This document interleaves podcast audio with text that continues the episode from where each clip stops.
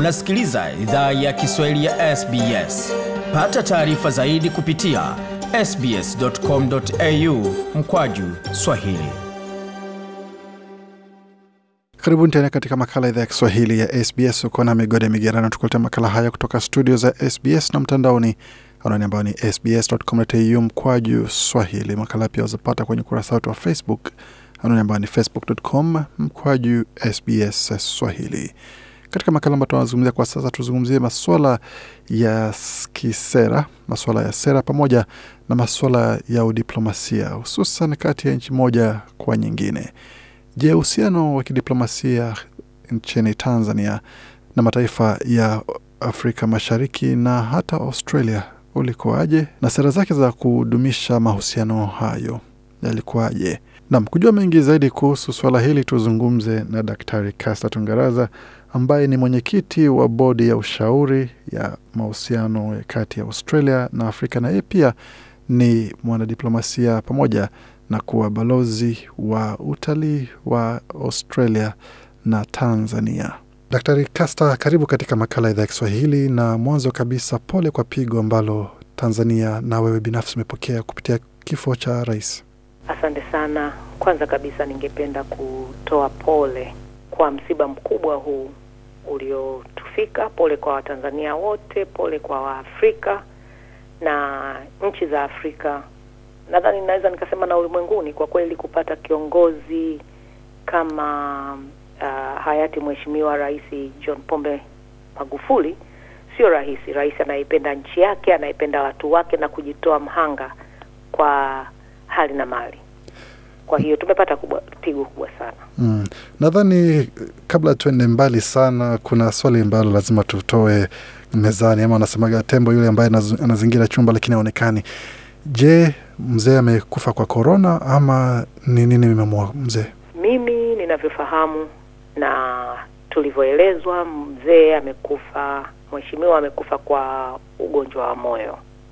Mheshimiwa alikuwa na ugonjwa wa moyo kwa muda wa miaka mingi, na hivi karibuni ugonjwa huo kwa bahati mbaya umechukua maisha yake, ingawaje wengine wanasema kwamba amekufa kwa korona, lakini nikiangalia katika mazingira kwamba familia yake, mke um, wake na watoto hawakuathirika na ugonjwa huo, kwa hiyo ninadhani kwamba amekufa kwa kwa kwa kwa ugonjwa wa moyo. Mimi ninasikiliza serikali ya Tanzania inasema nini kwa watu waliokuwa karibu naye.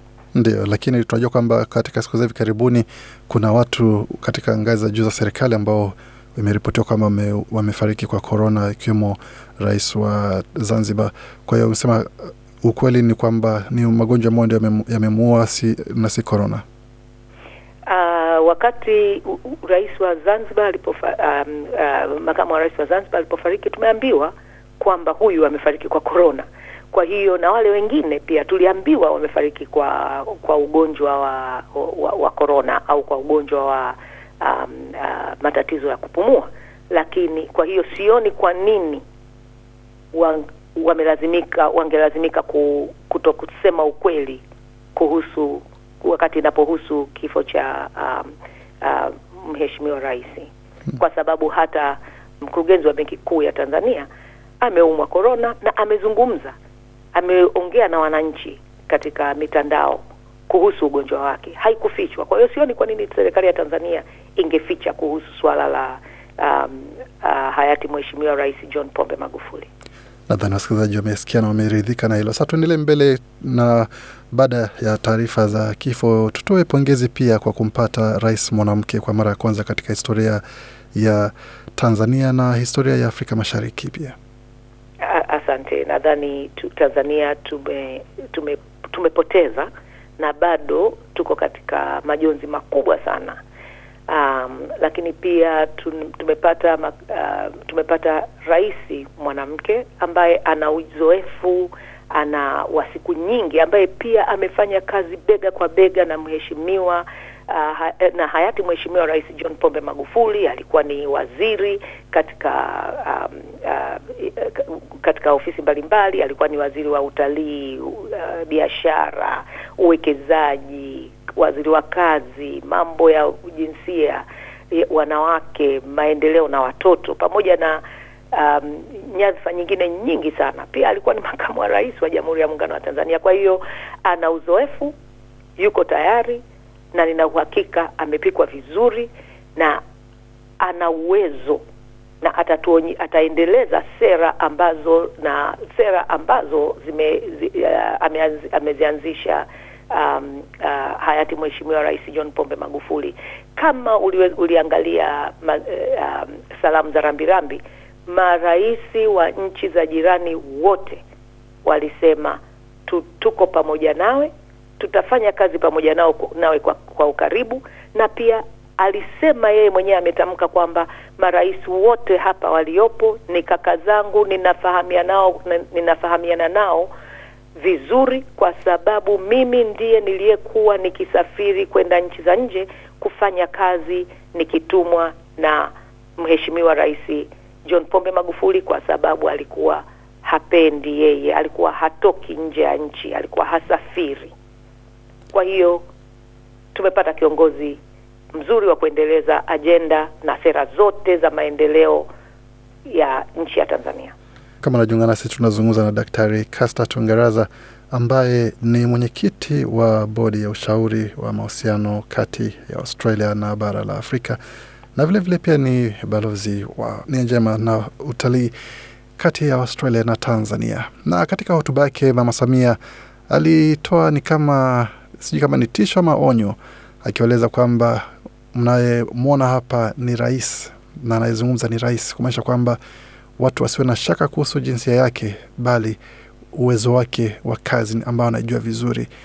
Kwako kama mwanamama, imekufariji kiasi gani kauli hiyo? Wakati alipo um, alipotangazwa kuwa ndio rais wa Jamhuri ya Muungano wa Tanzania, sikuwa na shaka kabisa. Uwezo wake tunaufahamu na tunafahamu upendo, upendo wake kwa nchi ya Tanzania na pia jinsia yake hata siku moja haikuwa kikwazo kwa kufanya kazi ya kwa kutimiza malengo yake. Kwa hiyo ninafahamu na tunafurahi, tunampokea na tuko tayari kufanya naye kazi bega kwa bega, wa Tanzania na nchi zote za Afrika na, na ninafahamu na ulimwenguni wako tayari kufanya kazi naye kama vile tulivyoona um, makamu wa, wa, wa, wa rais wa Marekani Kamala Harris alivyosema tuko pamoja nawe. Kwa hiyo nina nina nina, nina matumaini makubwa sana kazi yake ataitekeleza vizuri na ameshaanza kuitekeleza vizuri kama tulivyoona. Naam, tukizungumzia masuala ya sera ya mahusiano kati ya Tanzania na mataifa ya Afrika Mashariki na Afrika kwa upana na hata Australia na Tanzania, sera zake za mahusiano sasa ziko katika afya aina gani? Je, afya yake imezorota sawa vile hali iko nchini Tanzania ama ziko imara? Kwa kweli um, uh, hali yake kwa sasa hivi, hali ya mahusiano kati ya nchi za Afrika kwanza, kati ya Tanzania, naweza nikasema kati ya Tanzania na na na, na, na Australia au kati ya, ya nchi za Afrika na Australia, hali iko kwa sasa hivi, kwa sababu kuna tayari kuna mikakati ambayo um, uh, bodi ile ambayo tu, mimi ni mwenyekiti wake tulitengeneza mkakati mzuri sana, kuna ambayo ambao unafuatwa na nchi ya Australia katika kuimarisha mahusiano um, hasa katika masuala ya ya biashara. Biashara imekuwa sana katika masuala ya biashara, katika masuala ya uwekezaji na katika masuala ya ya mahusiano kati ya watu na watu. Tunaimarisha hilo, na ninadhani kwamba kati ya Tanzania na Australia suala hilo litaendelea kuimarika, na hivi karibuni nilizungumza na waziri wa mambo ya nchi za nje wa Tanzania ambaye aliniahidi kwamba mahusiano kati ya Tanzania na Australia alipenda tuendeleze mikakati ya kuimarisha. Kwa hiyo ninadhani tutaona um, tutaona uh, mikakati mingine mipya itakayokuja uh, hivi karibuni uh, kuimarisha zaidi mahusiano ya nchi ya Australia na na, na, na, na Tanzania. Tunajua kwamba serikali ya awamu ya tano kwa muda mrefu ilikuwa inalenga Tanzania zaidi, yaani Tanzania kwanza, itengeze Tanzania kwanza, ipike Tanzania kwanza, ndio iweze kutazama majirani na nje kwa, kwa jicho lingine.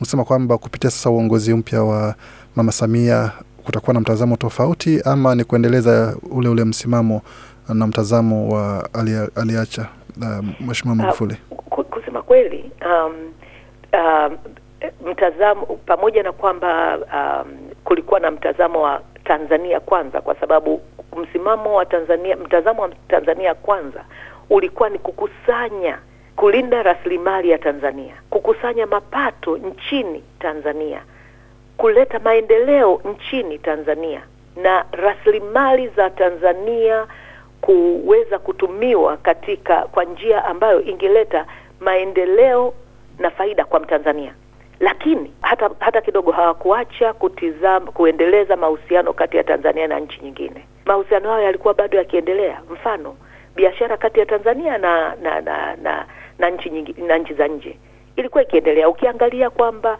kulikuwa na mikataba ambayo ilikuwa imesainiwa, mfano um, masuala ya ujenzi wa reli na nchi pamoja na mambo ya kusaini walipokuboresha bandari ambayo ilikuwa ni kwa faida ya Tanzania na nchi za jirani, lakini pia kuhusu ujenzi wa bomba la mafuta ni Tanzania na Uganda. Pia ukiangalia kwamba walikuwa wakishiriki katika um, katika masuala ya umoja wa nchi za Afrika, umoja wa nchi um, uh, mbalimbali, yani kati ya Afrika, kati ya Tanzania na nchi nyingine. Mikataba yote Tanzania ilikuwa ikiendelea kuhusika, haikuacha hata kidogo.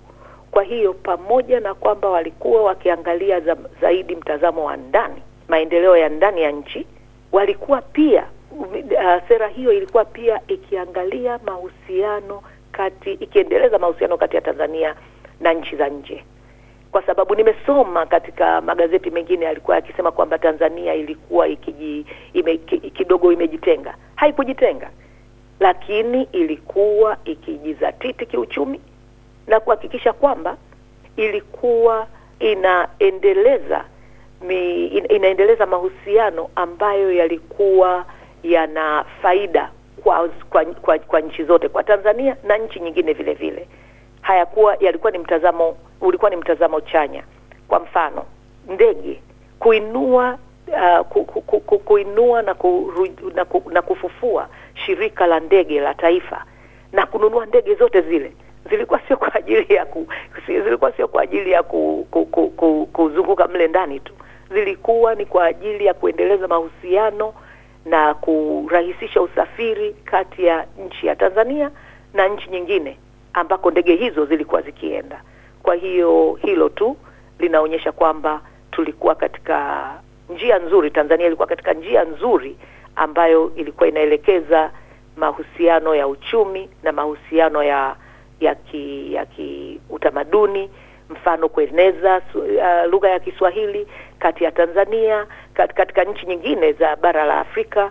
Hilo tu na, linaonyesha kwamba ilikuwa na mahusiano mazuri na kuendelea kujenga mahusiano mazuri kati ya nchi ya Tanzania na nchi nyingine. Mfano Zimbabwe ilianzisha Kiswahili, ukienda um, nchi um, nyingi za Afrika mpaka jana, kama ulisikiliza hotuba ya ya ya Mheshimiwa Rais wa nchi ya Afrika ya Kusini, alieleza jinsi alivyopelekewa vitabu na na Mheshimiwa Rais wa wa Jamhuri ya Muungano wa Tanzania vitabu vya Kiswahili, na amesema kwamba ataanzisha somo la Kiswahili kumwenzi um, kwa heshima ya Mheshimiwa Rais John Pombe Magufuli. Pia Rwanda walianzisha Kiswahili, Uganda wana, walianzisha somo, walizidisha zaidi kasi ya masomo ya lugha ya Kiswahili, lakini pia Umoja wa nchi za Afrika umekuwa ukiendelea kuzungumza Kiswahili, na hiyo yote ni wakati wa Mheshimiwa uh,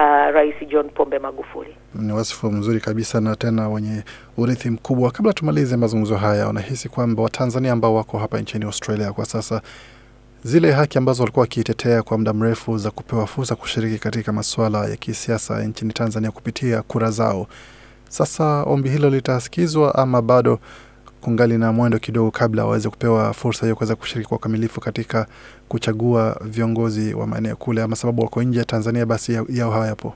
Nadhani naweza nika uh, na, naomba ni labda ni sahihishe hapo kidogo kwamba kwa sababu mimi ni mmoja wa waanzilishi wa uh, TDC Global Tanzania uh, ambayo ni, ni TDC Global ni chama cha Watanzania waishio ughaibuni Wana, wana diaspora. wana diaspora Hmm. na nilihusika katika ku, ku, kuandika ile uh, katiba ya chama hicho na nilikuwa ni kiongozi mwanzilishi mpaka tulipokabidhi madaraka hayo kwa uh, viongozi wapya ni kwamba hata siku moja haikutokea kwamba ajenda ilikuwa ni kulikuwa na ajenda ya kuomba kupiga kura nchini Tanzania kitu Watanzania walichokuwa ana bado ambacho tunaendelea kuomba na mpaka sasa hivi tunatengeneza sera ya ya ya ya ya, ya, ya diaspora ya Watanzania ulimwenguni na nimehusishwa kwa, kwa ukaribu katika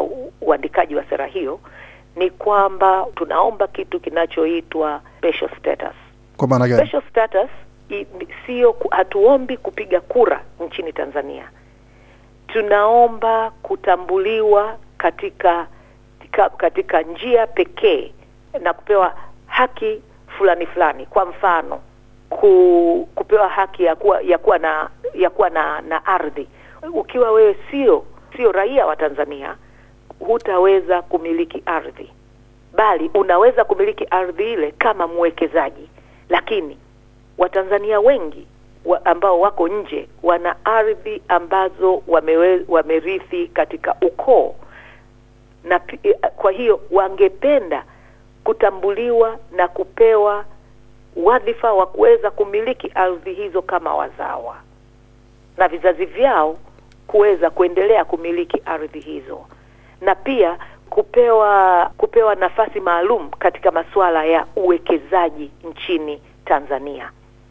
Kwa hiyo hakuna mahali ambapo katika sera yetu tunaomba kupiga kura ya kuchagua viongozi nchini Tanzania au sisi wenyewe kugombea uongozi wa kisiasa nchini Tanzania. Na swala la uraia pacha Uraia pacha ni swala ambalo linazungumziwa, lakini katika katika swala la katika swala ambalo tunalijua kwamba swala la uraia, pacha lina ukinzani fulani kwamba iwapo kutakuwa na tukianza tukianzia kuomba uraia pacha itachukua muda mrefu zaidi. Kwa hiyo tunaomba kwanza special status, yaani haki maalum, halafu baada ya hapo ndio tutakapoanza kuongelea uraia pacha, kwa sababu tayari katika katika bunge la Tanzania iliwahi kuzungumziwa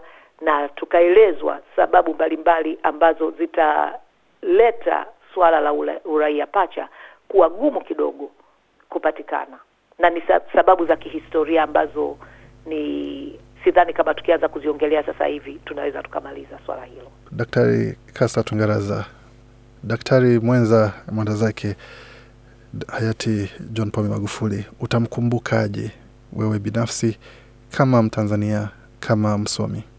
Mimi nitakumbuka mwanamapinduzi, nitakumbuka shujaa, nitakumbuka rais ambaye alipenda nchi yake, alipenda watu wake, alileta maendeleo ya kasi sana katika kipindi kifupi, muda wa miaka mitano na miezi minne.